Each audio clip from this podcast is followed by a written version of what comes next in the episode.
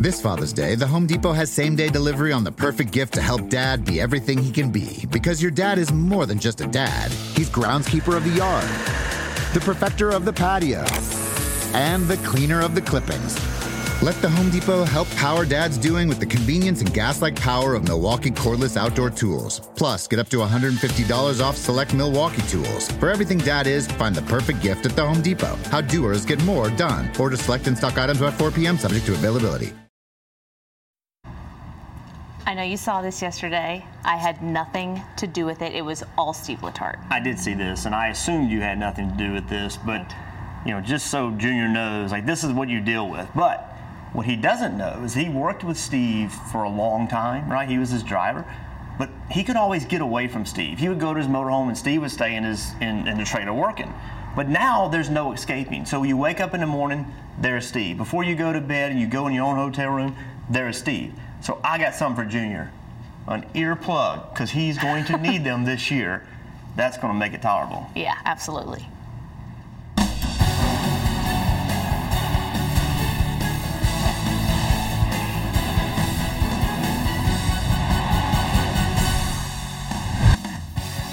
Welcome into NASCAR America from the Big Oak Table in Charlotte. Carolyn Manno, Jeff Burton, uh, Dale Jarrett. How did you avoid getting into the middle of this melee that we've now started with Jeff and Steve? I think coming in late to work sometimes has been to my advantage. So that's what I've done is stay out of the way and I stay out of these controversies that y'all are creating here. This is going to be interesting time we get to Chicagoland. Uh, we hadn't even started yet. We have 20 races to do, guys. But you know how he stays out of it? Hall of Fame. Yeah. So you don't mess with a Hall of Famer. I It's that that DJ was our Hall of Famer on the show today? You know what? I'm at the Big Oak Table for the last time in a while, and I'm just surprised that neither one of you guys invited me to dinner or something. You know what I mean? I You mean, could have come to Kannapolis and watched Zach play baseball with me because Yeah. that's where I have dinner. Do you eat hot dogs? I thought- that's where I would go. yeah, sure, sure. Okay, I just yeah. thought the hospitality thing, you know, being Sorry. down here in North Carolina, I missed Well, it you were, somehow. yeah, and you were also you were invited to go to Michigan at the late model race where I was. You could have come there to go to the late model Oh, race. I guess but my invites, those things Yeah. got lost in the mail. I think okay. we spend a lot of time at home. Okay. Yes. All right. Let's uh, let's take a look at what we've got on the show for you today. The latest installment of our Driver to Driver series featuring Matt Kenseth, who made his return to the Cup Series last month, and why he came back to help out a friend, Dale Earnhardt Jr.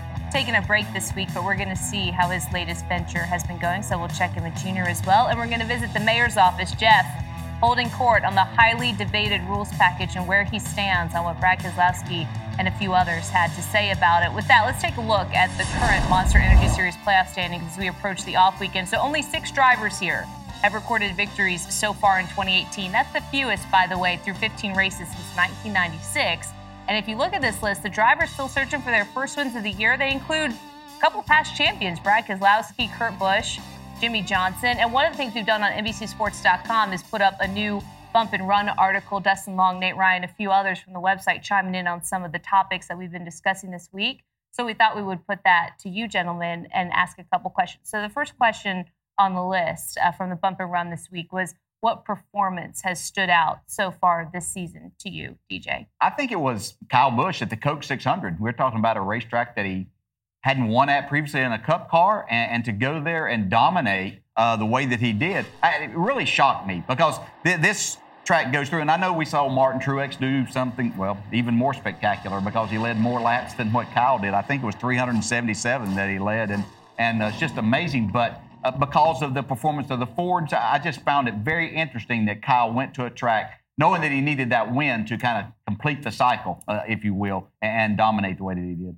And mine wasn't as specific as, as DJ's. I, I think what Stewart Haas Racing has done has been amazing. I mean, they, you know, we heard all winter that the Fords aren't going to be very good, and then they came out this year and they've been the predominant Ford team. I mean, and and really they've brought pressure to the rest of the teams. And you look at the improvement that Kevin Harvick and his team made. I mean, when you're a really good team and you make a, an improvement like that, that's huge. You look at what Clint Bowyer has been able to done. I kind of feel like. Uh, uh, Kurt and his team, they've kind of stayed the same, which is good. Yeah. And then the the improvement of the 10 car has been, you know, huge. So, you know, what they've done so far this year has been really impressive. I'm just, I've got the article in front of me, so I'm going down what Nate and Dustin and some of these other guys have said. Joey Logano was a name that came up quite a bit, that he's not under the radar, but that he's had a number of top tens and maybe not getting recognition for that that he deserves. And do you buy that as something that surprised you, or Well, I think I think with Joey, I think we all expect him to run well, Yeah. and and like last year was was not normal. The end of last year and halfway through last year, I mean, they were just terrible. To be honest, I mean, they just they couldn't they couldn't do anything right. And I think that um, the people that watch them race every week are kind of like, well, that was something odd happening. So what they're run, how they're running this year doesn't. I don't think it surprises any of us. No, it doesn't surprise me. If I were going to look in that organization, though, I would have to say that Brad is the one that that is surprising to me. That you know Joey's got to win. Uh, you know Brad is is still searching to to find everything right that they need, and that with the Fords especially. And I know that uh, you know Stewart Haas, as you've pointed out, you know they they've kind of set a high bar here this year and the and the standards. But uh, Penske's uh, organization hasn't been able to keep up with that yet, so I think that's a little surprising to me. But Logano's got his win; he's in pretty good shape. And, and Ryan, and sorry, and Ryan Blaney. Yes. to me is the leader of that pack at the moment. Yeah. Ryan Blaney and that 12 team, they are, you know, if you look at the, the the how they've run polls and all that kind of stuff, to me, that 12 car, that's that's their top team at the moment. It hasn't kept Brad from being really vocal about the future of the sport. Uh, we're going to get to that in just a little bit later on in the show because Jeff wants to weigh in on that. But the next question on the Bump and Run article was biggest thing that surprised you this season. I know we mentioned Joey Logano and kind of pointed it that way, but what else have you seen DJ and thought, whoa? I, well, I saved mine for number two with the Fords because it's the Fords. Because there was nothing telling me from what I saw last year that the Fords were going to come out. You know, I knew that there were going to be a couple of rules changes. I had no idea to the extent of which it was going to help the Fords, what it helped them, and hurt the Toyotas as much as it hurt their speed. And we expected way more from uh, the new Chevrolet. But I think just the speed of the Fords across the board, you know, they've been uh, qualifying well. And I think Doug Yates did his homework. You know, I think that after the passing of his dad, he said, I, I, I want to go out here and prove a little bit more. Not that he has anything to prove, but he was like, I want to come out here in 2018 and, and show everybody exactly what we've been doing. And the Fords have just been incredible. I think qualifying is always a great indicator uh, of horsepower. And, they've all been, I mean, we've seen anywhere from five to seven to eight in the top 10 almost every week. And then to top it off, uh, just the four car every single week being as fast as he is. I am shocked that Chevrolet hasn't run any better than they've run because in the offseason and off-season testing, my phone wouldn't quit ringing from Chevrolet team drivers, team members, how excited they were, how good their test was going. I mean, they were excited and fired up. So they felt good about it. And I think when they went to Atlanta, they went, they were shocked that they were not running any better. And and that to me has been the big surprise. I knew, and I think it's it's you know when you have a when you have a change of a body, it's not simple. But when they went testing, they were so optimistic and they felt so good about it. To to go from the results they got in testing versus what they're getting on the racetrack has really surprised me. The optimism was unbelievable. I, I cannot tell you how optimistic those guys were in the offseason. So I'm just shocked that the Chevy teams haven't run any better. And I, I, I have a little different take. Like, I think Ford, like, I don't know that Ford has gotten a ton better. Mm-hmm. I think Chevrolet has gotten worse. And if you look at stats from last year, Toyota's actually better than they were than they at this point last year. Chevrolet, so it's like Chevrolet has opened the door for more success. And I, that's not nothing against Ford or Toyota, but I just think that their lack of performance has been why the Fords, part of the reason why the Fords and the Chevrolets. I was feeling pretty optimistic heading into Michigan before Michigan about maybe which way they were trending, but it doesn't seem to be the case based on what we saw this past Mm, Not going to happen overnight. And No. and you know we've said this before. When you are in a hole, you have to dig out of it one step at a time. You cannot just dump all the dirt in and jump out. It's not going to happen like that. So I don't think you'll see them flip a switch. I think you'll see a particular Chevy team start running better Mhm. first. I don't think they're all going to start running better. And then you'll see this. They're, they're going to run better, but it's not going to happen The thing that I was thinking about about this question was some of these young drivers that I expected to have more success that we haven't seen so far, like a Chase Elliott and Blaney and Larson and some of these guys. It surprised me that we've seen such dominance from just a small group of veteran drivers. If there's something that I've taken away from as bad as the Chevrolets have been, it's just how extremely talented Kyle Larson is. We all have known that, but he's been the one shining star, if Yeah. you will, uh, of that group. So the last question on the bump and run was a bold prediction moving forward. Yeah, and this is in honor of Kyle Petty not being here. He's at home with his. Speaking of another son. guy that didn't invite me to dinner, I thought Yeah. I would at least gotten over there to give the new kid like a bunny or like a blanket or something. I just like come down to Charlotte. and I just to this is because every year, or since we've had the playoffs, Kyle has always said that Jimmie Johnson's not advancing to the next round. So he always does and makes us wrong. So I'm going to make him make me wrong here. I say that Jimmie Johnson's not going to win a race this season. And uh, I, I, I didn't think that would ever be possible as long as he was racing. Even though you seem to have some success getting into the top five, I, oh, the success I saw was at a short track at Bristol, and it, it's going to be, you know, he's got another race there. But the other side, everybody wanted to point to Charlotte. That was a night race. Now, he may go somewhere else and have a night race or where the cooler track helps him more, but they're still a lot faster, a lot of faster cars and drivers than what they are. What about you? Hmm. That is bold, but Yeah. it's hard to argue. I mean, it's hard to argue. I think they're going to be able to figure it out somehow, but I don't know why. I hope they do. Yeah, I don't know why, For but- the sake of the sport and us covering it. what do you think? So, so mine after coming off of a win may not seem that bold, but I think Clint Bowyer. We keep looking for the, you know, who's the fourth guy. You know, we keep Mhm. talking about, you know, the three that have dominated the sport so far this year. Who's that fourth guy? I think it's Clint Bowyer. I think that Clint Bowyer is going to go to Homestead with a chance to win a championship.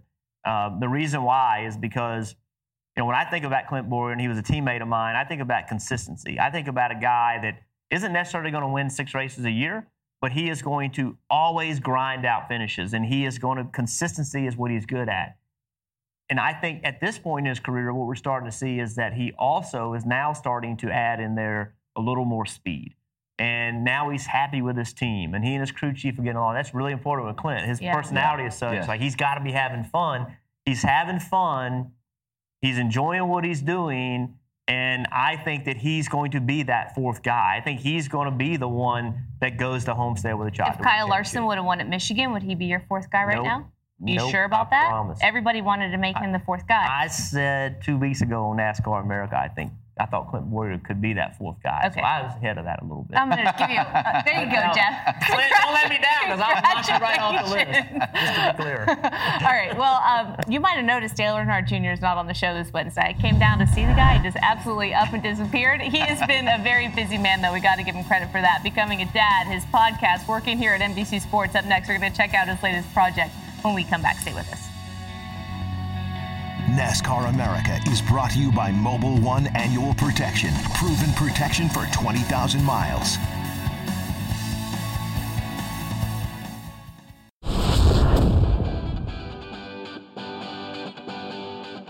It is Wednesdale. Every time I go to get my shirt to get ready for this show, I have this little paranoia. Damn, am I going to wear the same shirt I wore last time? Because I can't remember which one it was. I take that amount of care and I put it somewhere else. I think that I was always real good at, at being able to move around and find where speed is on the track and not really, um, you know, forcing myself to, to make the car work in one particular groove all day. Michigan's a real wide track and allows you to move around and find speed. I would love for them to have invitation races for, for Cup guys to, to make those events big time events. Hey, how do you take your coffee? Um, I really don't care because I just chug it. You know, I'm only in it for the caffeine and the energy, and I really don't care.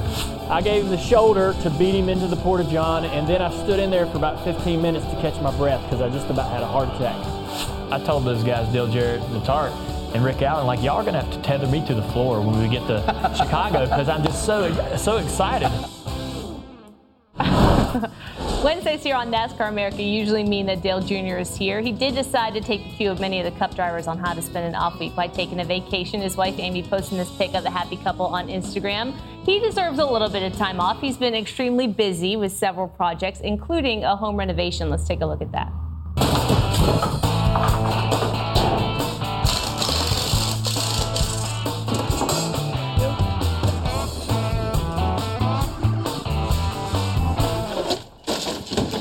The lady that owned the house before was quite the collector, so the inside was completely full of anything that she could find on the street corner or whatever. So we were trying to clean all of that junk out today. Oh man, what?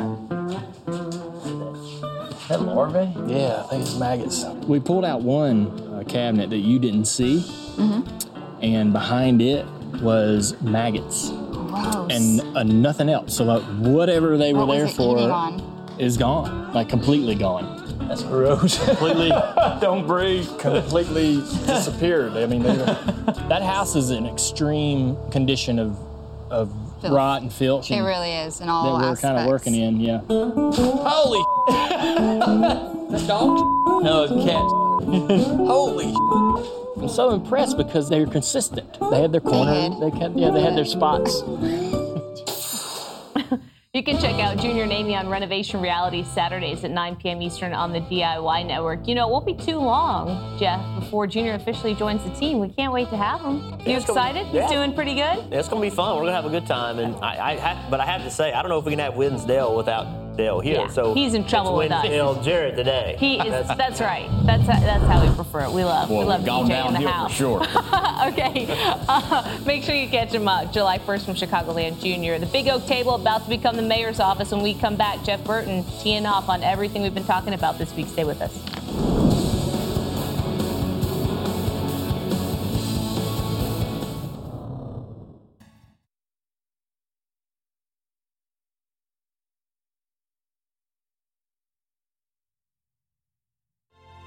Welcome back, everybody. Chris Pratt and Bryce Dallas Howard returning to star in the next chapter, one of the most exciting movies in history. Don't miss the movie event of the summer. You can see Jurassic World Fallen Kingdom in theaters June 22nd. In NASCAR, they are not talking Raptors as much as they're talking rules packages. They found a great package for the All Star race. Um, I think that package needs to remain solely at the All Star race. I felt like I agreed with just about everything Brad said. Um, I felt like that package was was perfect for the All Star race. My hats are off to NASCAR for looking at uh, different different packages for our, our product out there. making these races more Daytona Talladega style. I don't have a lot of interest in watching that. If we went to restrictor plate racing every week, I, I just feel like anybody can kind of get in and drive them and hold them wide open. I thought it was it was pretty exciting and fun. It reminded me of like go kart racing back in the day, a long time ago. I think if you put a package like this out there, uh, like what we had at the Charlotte All Star race, on a consistent basis, that the best drivers in the world would no longer go to NASCAR. They'll pick a different sport. I wouldn't mind a couple races, especially the All Star race. I think that was, like I said, a great package. I don't know if it's an every week package, but uh, for these type of tracks, I think it's good. NASCAR racing from the way it was at the very beginning, that was a different skill set than taking cars and and you know choking them off. And there's no doubt that you can you make less of a difference um, at with that configuration, with that rules package. I'd rather see that in yesterday's race, not today's race. You know, the package I thought was was was really good for this track specifically. It really, really hurts me to think about uh, if we're going to change that to satisfy uh, Johnny Come Lately fans. The doors to the mayor's office now because Jeff Burton has not had an opportunity to sound off on this. There's a lot there, and many people have offered their opinion on this, Jeff. I would say Mark Martin and Brad Keselowski seem to be the most animated out of the group in terms of how they feel. Where do you stand? Well, listen, I think they're voices that deserve to be heard. I, you know, uh, Mark Martin, obviously, Brad Keselowski is a guy that really wants to be involved in the sport uh, and make the sport better. He's, you know, he does more than just drive. Um, you know, I think what they're trying to say is there's an integrity to racing, right? And how do you keep that integrity? Now, I don't care how much horsepower the cars make. When someone when someone wins an Xfinity race, they don't get out and say, "Well, anybody can run it because it has less power than a Cup car." When somebody wins a truck race, they don't say, "Well, it was easy to drive. Anybody could have won it. It has less power than a Cup car." I understand the you know not wanting to run wide open around Michigan. I get it, and and I wouldn't want to do that either. But this is a process that is taking place, and there's a tremendous amount being learned, good and bad. And so the, the All Star race at Charlotte was fun to watch, and I think it was fun to do for those guys also. Uh, but it was an All Star race. Uh, the, the the Xfinity race at Indy last year with with a package similar was a much better race. It's non-debatable, much better race. They they went to Pocono with it, and it, it didn't make a bit of difference. At Michigan, it made the race better, but they were going pretty slow. So so now NASCAR and all the stakeholders get to take that information, right, and learn from it and try to come with a package that does everything that everybody's wanting to do. They still need to be hard to drive. NASCAR has never said that they want pack racing at Michigan, and they've never said that. Uh, they, they want it to remain so that it's difficult to drive. So, how do you do all that? That's really the question. There is a way to change the way races happen at some racetracks. No one's ever talked about running these packages at Martinsville, Phoenix, anywhere like that. But on some of these tracks that haven't put on real fun races to watch, is there a way to do it and maintain the integrity? And I say there is. Now, is it going to be easy? No. Is it going to take a different package than you run at Phoenix? Without a doubt. And there's nothing wrong with looking at it and trying to figure it out. And I think what everybody's worried about is that this package is the only answer. And it's not. This package is something that's being tried to learn what's good and what's bad. And ultimately, a decision can be made to make the racing better at these particular racetracks, not everywhere. And I don't know how that's bad for the sport unless anybody can get in the car and do it. That will be bad for the sport. But but I don't believe NASCAR has any intention of making it like that. I, NASCAR, we said this on the show yesterday because DJ and I talked about it. NASCAR has never come out and said that they want to do this on a consistent basis. So Yeah. I took issue with that, with what Brad Keselowski said that the drivers are going to abandon the sport. They haven't said that yet. But DJ, since you guys are both drivers, help me understand, help average people understand why drivers are so up in arms about this feeling of I'm not going to be able to show my talent. I'm not going to be able to do what I ultimately want to do. Brad Keselowski, at the root of it, is saying if I don't get to do that, if I don't get to showcase this, then I'm going to go find somewhere else to do it. What what do they really what what do they mean? Well, it, it, is a different skill set. We, and the, the biggest problem here is the word and the use of restrictor plates, and, and that that makes it to where everybody can run, basically hold it wide open. And as Larson said, anybody can do that. Anybody can do that by themselves. It- it's a whole different thing when you're out there with a group of cars and other drivers. Then it becomes something totally different. And if Dale Earnhardt Sr. were here, he would totally disagree with what Kyle Larson said there that everybody can do it when you're just running wide open because it is a different skill set. But we don't need restrictor plates everywhere. But what it takes a different skill to, to be able to drive a car more on the edge than someone else and have a response to where you're in and out of the throttle. These guys don't just want to run wide open all the time. You know, short tracks and late model cars have a lot less horsepower than, than what these cup cars do, but you have to get in and out of the gas because they don't have the banking and it's short track racing. That's what these drivers want is to have that ability to be able to do with their race car. If everybody's just running wide open, then it takes away some of, of what you can do. And we don't need that all the time with plates. I, I'm still adamant that we need to slow the cars down in a different direction. Along with slowing the cars down, then we take more downforce away from them, make them harder to drive yet. Because if you leave, if you slow them down with, with taking the uh, engine, the horsepower away from them, then they're still going to be able to run wide open whether they have plates or not. So then you got to take away some of that downforce. So these drivers just want to be able to showcase their skill. They're not going anywhere because this is still the best form of motorsports and the best paying form of motorsports, and they're not going anywhere with that. But I appreciate their opinions because we got to have all of that to gather all the information to make the right decisions. But Jeff, why do I get the sense that in the driver's mind, the fans are somehow the enemy? Like, that's why I had a problem with what Mark Martin had to say about Johnny Come Lately fans. That's called a new fan. That's called someone that's trying to get on board with NASCAR and be entertained to a certain extent by what's going on. And you just said yourself, some of these races have not been maybe quite as entertaining as they should be. Why is that the fans' fault? Well, I, I don't think. I, I think what they're saying is that the fans want to see something that's difficult to do. It's not in the best interest of NASCAR fans or and and the following of NASCAR for it not to be difficult to do. And so, so what Mark Martin was saying was he wasn't trying to be disrespectful to a particular fan base, but what he was saying was at the heyday of our sport, right? At, if you look at the heyday of our sport, these cars were really difficult to drive.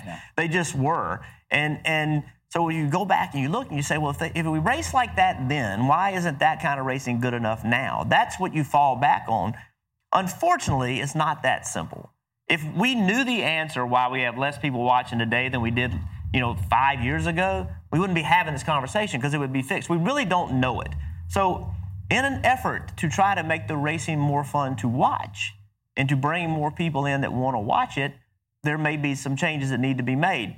You can make an argument there's been enough changes made that we have less people watching. There can be you can make that legitimate argument as well. So this debate will rage forever. But there is, but but to be clear, there is a way forward in keeping these cars difficult to drive and not always disadvantaging the guy that's running behind somebody else. That's what we have today. And the low downforce package didn't fix it. The drivers wanted low downforce. They wanted a lot of power. They thought that that would make it so the guy in second is not hampered. Well, that didn't fix it. Okay? When you are running behind another guy, you are disadvantaged. There's never an advantage. The idea of this package is that now, at least down the straightaway, you can get a tow, you can get a draft, and you can have an advantage somewhere versus being only disadvantaged. You think about this year's Indy 500. It was not as good of a race as what we've seen before. They took downforce off, they made the cars harder to drive. But me, the race fan, I didn't see as good of a race as I saw the, the previous three or four years. So it's it's a it's a, it's a it's a it's a real difficult sol- solution. And I'm I, I think you are, and I am. I mean, I'm old school. I want I there's an art to driving a race car. It's an art to driving it. You can appreciate it. I can appreciate it. You can't because you've never driven a race car, and nor have 95% of the people watching races. So we got to find a way to relate to the fans without messing with the integrity of the sport.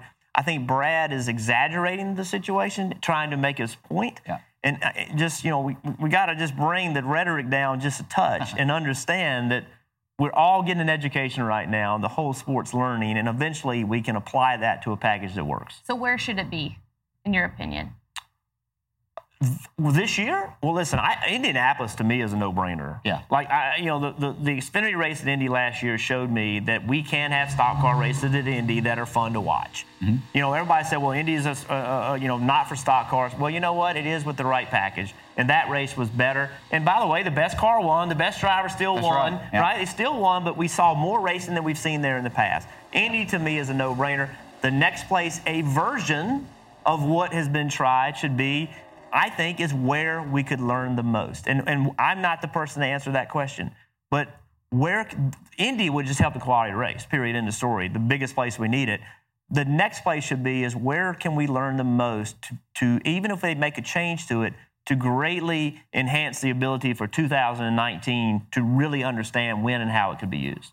Yeah, it's difficult to come up with that solution, but the only way to do it is to do it in races. You can go. We tried this a few years ago, where we were having these tests and trying to put 10 and 12 cars. You can't figure it out with 10 and 12 cars. It takes a, a race to make all of this happen. So many things happen, so you need it. I, I personally think that Michigan now does it need to be as small a plate as maybe what they had on at Charlotte. Probably not. I think that they could allow them to go a little bit faster, but you know we could see something totally different there, and and do some things a, a little bit different to, to try that. But that would be a place that comes to All mind. right, for before me. we get out of the mayor's office, there was something that came out last night that was a little bit of a head scratcher. We know that Clint Bowyer made a bunch of headlines. He won this week despite the race being called before it reached that scheduled 200 laps.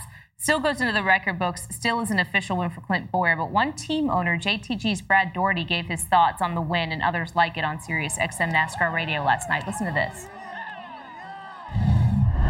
You ran a, win a rain shortened race, or you win a fuel mileage race. Take your trophy and move on. I don't hear anything else about it, and I don't want to hear anything. I don't want to hear it on radio, TV. I don't want to hear somebody. I don't want to see somebody write something a year later about talking about. Oh yeah, Clint Bowyer's you know had a great run at Michigan and they won the race. It just no. So you take any win any way you can, and you blow it up and you make it bigger than it is. So the sponsors look at it and say, "Well, we won. We're we're we're here. We're in victory lane. Yeah, this is a big deal. Yeah, okay, all right. I get it. I get it. I get all the pressure. I get. I understand. But I'm not looking at these guys who win these races, rain delay races, the same as I am as a guy that goes out, lays the coal to it, and figures out how to get to that checkered flag at the end of the full period. Don't tell that to Clint Bowyer. He's in the doghouse this week because he won one of those. And you've won a rain shortened race as well. Your reaction? I've more, well, more than one rain shortened race, and I've lost. I feel like more than one rain shortened race. Listen, everybody has the same radar. Everybody has the same opportunity. You look at what Clint Bowyer and his group did on Sunday. They made a great pit strategy call. And then Clint Bowyer drove his butt off to keep the fastest race car driver and the fastest car behind him until it came to rain. You're going to tell me he didn't deserve that? That's wrong. And and uh, you know, a guy, if, if, if it would have rained halfway through Charlotte last year or this race and Kyle Busch was dominating and, and, and he won, are you telling me that doesn't count? Of course it counts, and it counts the same. There are some exceptions where, you know, somebody runs terrible and just by chance, he, you know, pit strategies and, you know, he's a 20th place car and he wins. Like, I get that. But the majority of times, the by far majority of times in a rain shortened race, a really good car wins that race. Brad Daugherty's a friend of mine, but Brad, I'm 100% disagree with what you said here. You know, it's a scheduled amount of time for this race, and if we get to that point, and our sport's totally different in other sports, but that's the rules and that's the way that they are. If you win a race by fuel mileage because you've done things and gone about things differently, you weren't the fastest car, that doesn't make any difference. I'm sorry, you won the race on a different strategy. The best basketball team doesn't always win every game. That's why they play all of these games. So my question to Brad would be, so Steph Curry makes a half court or three quarter court shot to win a game. Maybe it's in the finals or, or the, the championship for the, the West. Is that not going to count? Should he not count that? Should that not be celebrated? Because it's kind of the same thing he's saying. Is because the it's not. thing? It's a What do you mean? desperation move right there. That's what that is. So that's. It doesn't seem that it would be. I got it, it shouldn't count. A, lu- uh, a if that's lucky the case. shot. A It- it's lucky, shot goes in. Yeah. A lucky shot goes Always in and win a counts in my mind. championship. It absolutely does. And this is a win. Clint Bowyer's got the damn trophy to show it. So, Yeah. And the headache to go along with it. Sorry, Brad. Maybe you're going to need to call him after this. You guys are buddies and uh, talk it out amongst yourselves. Um, coming up on the show, we are going to hear from Matt Kenseth. He, uh, by the way, won a rain shortened Daytona 500 back in 2009. I wonder what he would say about this conversation. He did sit down for a candid conversation with Kyle Petty and Driver to Driver.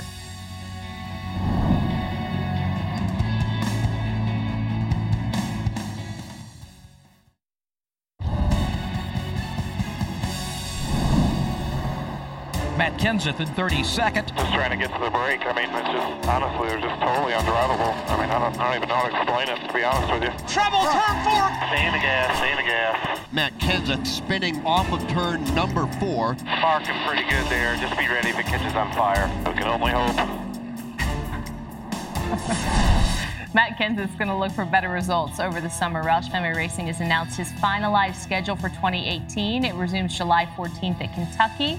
And Matt Kenseth joined Kyle Petty recently to talk about his return to racing after stepping away last fall in the latest edition of Driver to Driver. Matt Kenseth making his return to the Cup Series. 46 years of age. you know the fans and the competition. Uh, the thing you miss the most is always the, the competition. I mean that's why I Will started racing on Friday and Saturday nights. You know with a couple hundred people in the stands, and because you you like to compete. So here, this serious question. They're all going to be yes no answers. I'm going to see if I can do it. Please, please. What were you doing during your downtime at the beginning of this season? And how weird was it? Yes. To be skiing during the Daytona 500. Yes. Great answer, Matt Kenseth. Uh, downtime. Actually, it was um, it was really busy. It's pretty busy around my house, having um, adding a baby and then got a puppy at the same time. So um, four little girls at home and a, and a dog. Um, I was I was plenty plenty busy. how, how, how weird was it not to be there?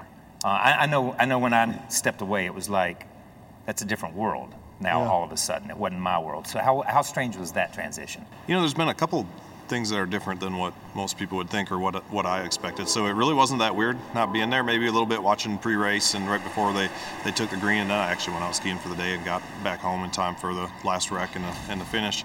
Um, so that was a little different than I thought. Another thing is how fast time goes by, twice as fast at home than it did when I traveled for some reason. So uh, the last six months has probably been as happy as I've ever been in my life, and the time went by, you know, really quick. They say you can never go home again, but you're back at Roush. Um, what was the conversation like when they picked up the phone and called? And did you think it was real? Did you think this is something I want to do? This is something that can happen? What was that like? you know, there was times where you know it didn't look like it was going to work out, or I wasn't sure that's really what I wanted to do. I think if it would have been, you know, going back full time at that point, you know, for me, honestly, it would have been, pretty much a no-brainer to turn it down. You know, but being being part time and uh, to be able to try to help Jack when he's done so much, obviously for my career. Without Jack, I wouldn't be sitting here today to try to help them and, and invest some some time and, and get into the shop and trying to see what's going on and, and try to help the organization. Um, that was something I was interested in. You know, that's kind of what what I want to try to do. I kind of knew I was taking on a project. All right, so the last line of that, pretty interesting, Jeff, that he knew that he was taking on a project. Do you think that he has been frustrated more than he thought he would be by the results? I mean, I wonder if you kind of fantasize sitting at home with your kids and your new puppy and all this stuff, like, I'm going to come back and I'm going to be able to really take on this project. And then you get in the race car and you're like, and then on the scandal yesterday, he said he basically wished his car would have blown up or something. I, I- I think it was clear in talking to Matt one on one, but then also everything he said publicly is that part of why he came back was the project. And you you get into a project knowing you're not going to fix it overnight, and and it will it will test your patience. I was I was involved in, in a rebuilding process one time, and it will test your patience. Uh, but when you go into it, as long as you go into it with the right state of mind, and, and I think he did. I mean, Matt really has been calm, cool, collected Matt the entire time. Like he didn't want any expectations. Hey, what do you expect, Matt? He's like, I don't know. Like eh, you know, and and so I I don't think that Matt is. He's not the kind of person that thought, hey, I'm just gonna go in here and we're gonna immediately start running in the front. I, I think Matt's more humble than that. So uh, the fact that he said to me one on one. I'm looking forward to being in the shop and trying to help them. That tells me that he was prepared for this. And now it may be harder or easier than you thought it was going to be. It's always one of the two. But but I think he's got the right mindset to to see it through. And I think ultimately it'll be, good for Roush Fenway. Yeah, you can only hope that that it's going to do that because that's why they wanted him there to be able to help. You know, as a driver, as a competitor, you're always looking for a challenge. And what does that challenge present? So when Matt came into the sport, his challenge was how do I win races, and then how do I translate that into being competitive and trying to win championships? He accomplished all of that. So now he said, you know, when he was out of the car, it wasn't that strange to him. He enjoyed this time at home. So, what is the next challenge? Here's a huge challenge. I think that maybe it's a little more than what he actually thought that it may be, but that's still the mindset to him is I'm going to help this organization that helped me through a lot of years. I, I want to help them get these cars to where their young drivers can compete again. And they've got the right person with that mindset. So they've got some really good tracks in that list of where he's going to be that, that Matt Kenseth can help them and tell them what they've got to do to make this and go all the way through the season to be better. I think what's even perhaps more interesting is what does the future hold? So will Matt Kenseth be driving the six car next year, or will he be the director of competition, or whatever you want to call that at Roush? I think that's what's going to be really interesting. We all assume that Matt Kenseth is going to be driving the six car next year. Um, I don't know. I don't. I mean, I don't know. But but the the number of times that Matt said, you know, I'm excited about being able to help this team. He's talking about Roush Fenway. And how does Matt Kenseth feel he can help this team the most? I think that's what's going to be fascinating to watch what the future holds. Do you get a sense that he has helped the team at all to this point? I mean, do you do you get? Is there any way to know that? Yes. Even though you do, There's no doubt he's helped this race team. You know why? Because because at the very least, at the very least, it is 100% clear now. You, it's not the drivers.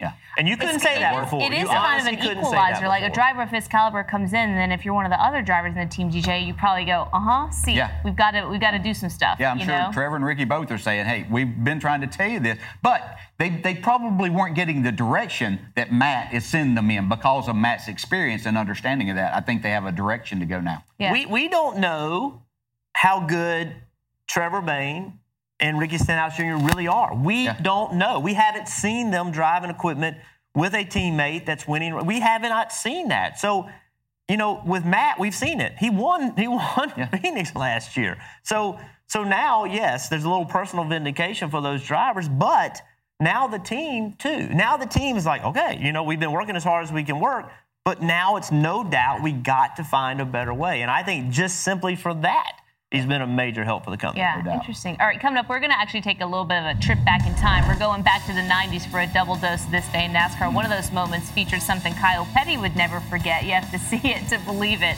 Stay right here. We're coming back.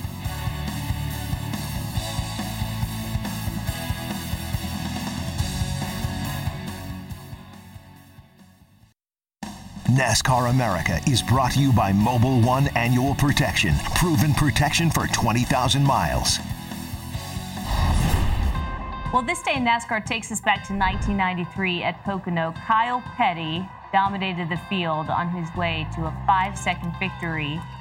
Nice little moment there for KP, of course. Love the stash, love the hair. But this is uh, also what the race is known for. The fan that hopped the fence from the infield made his way onto the track while the race was green. Um, he was later arrested. And then on this day back in 1999, Dale put on a show at Michigan, taking the lead from Bobby Labonte on lap 53. Led the remaining 148 laps in a caution-free race. You beat Jeff Gordon to the checkered flag by just a smidge. And Yes. Burton, you came in third. A distant top third. three? A distant third. I- yeah. That race, that race, I remember after that for weeks, everybody talked about how boring Dale Jarrett made that race, and something had to change because Dale Jarrett made that race boring. He What'd you dominated do? so bad. You just dominated. How about Kyle Petty's win at Pocono? Wasn't that great? Yeah.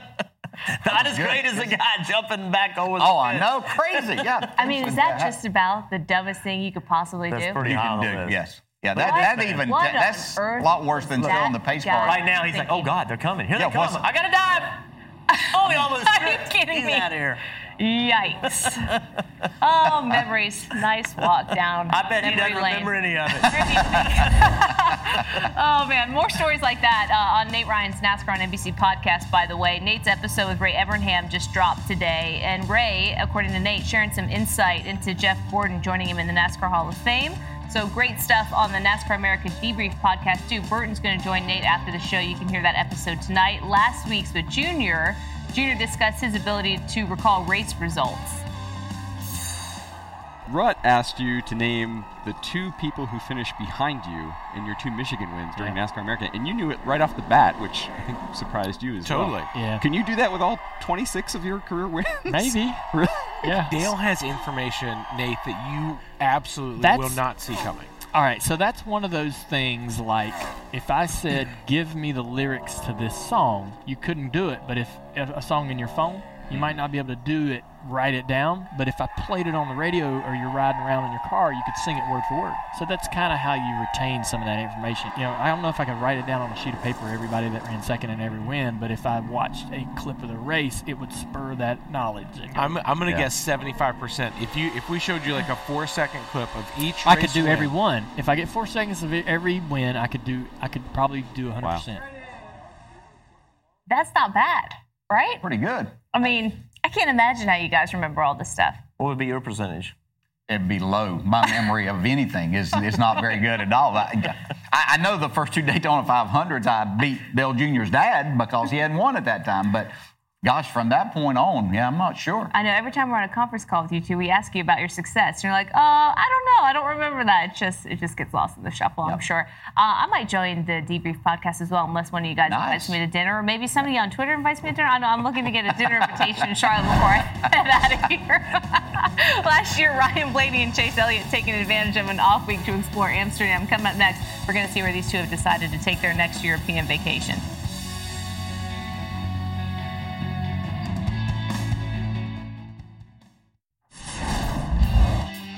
Tomorrow night, make sure you join us for some great short track action. The NASCAR K&N Pro Series West heading to the Rockies for the Napa Auto Parts 175 at Colorado National Speedway. That is tomorrow night at 6 Eastern, right here on NBCSN. You know what? Landon Cassill's going to be with us on tomorrow's show. He's watching today. Hey, buddy, what's up? Uh, posted this, which is hilarious. Watching, and the default picture for the channel loading is Parker Kligerman.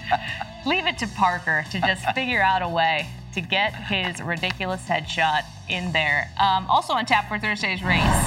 Um, after, um, sorry, before the race, what am I saying? You can catch us at 5 Eastern on tap for tomorrow. Um, we've got Pete Pistone. He always comes on. He's going to go over the hottest topics. Uh, fans calling into a show, always offering something.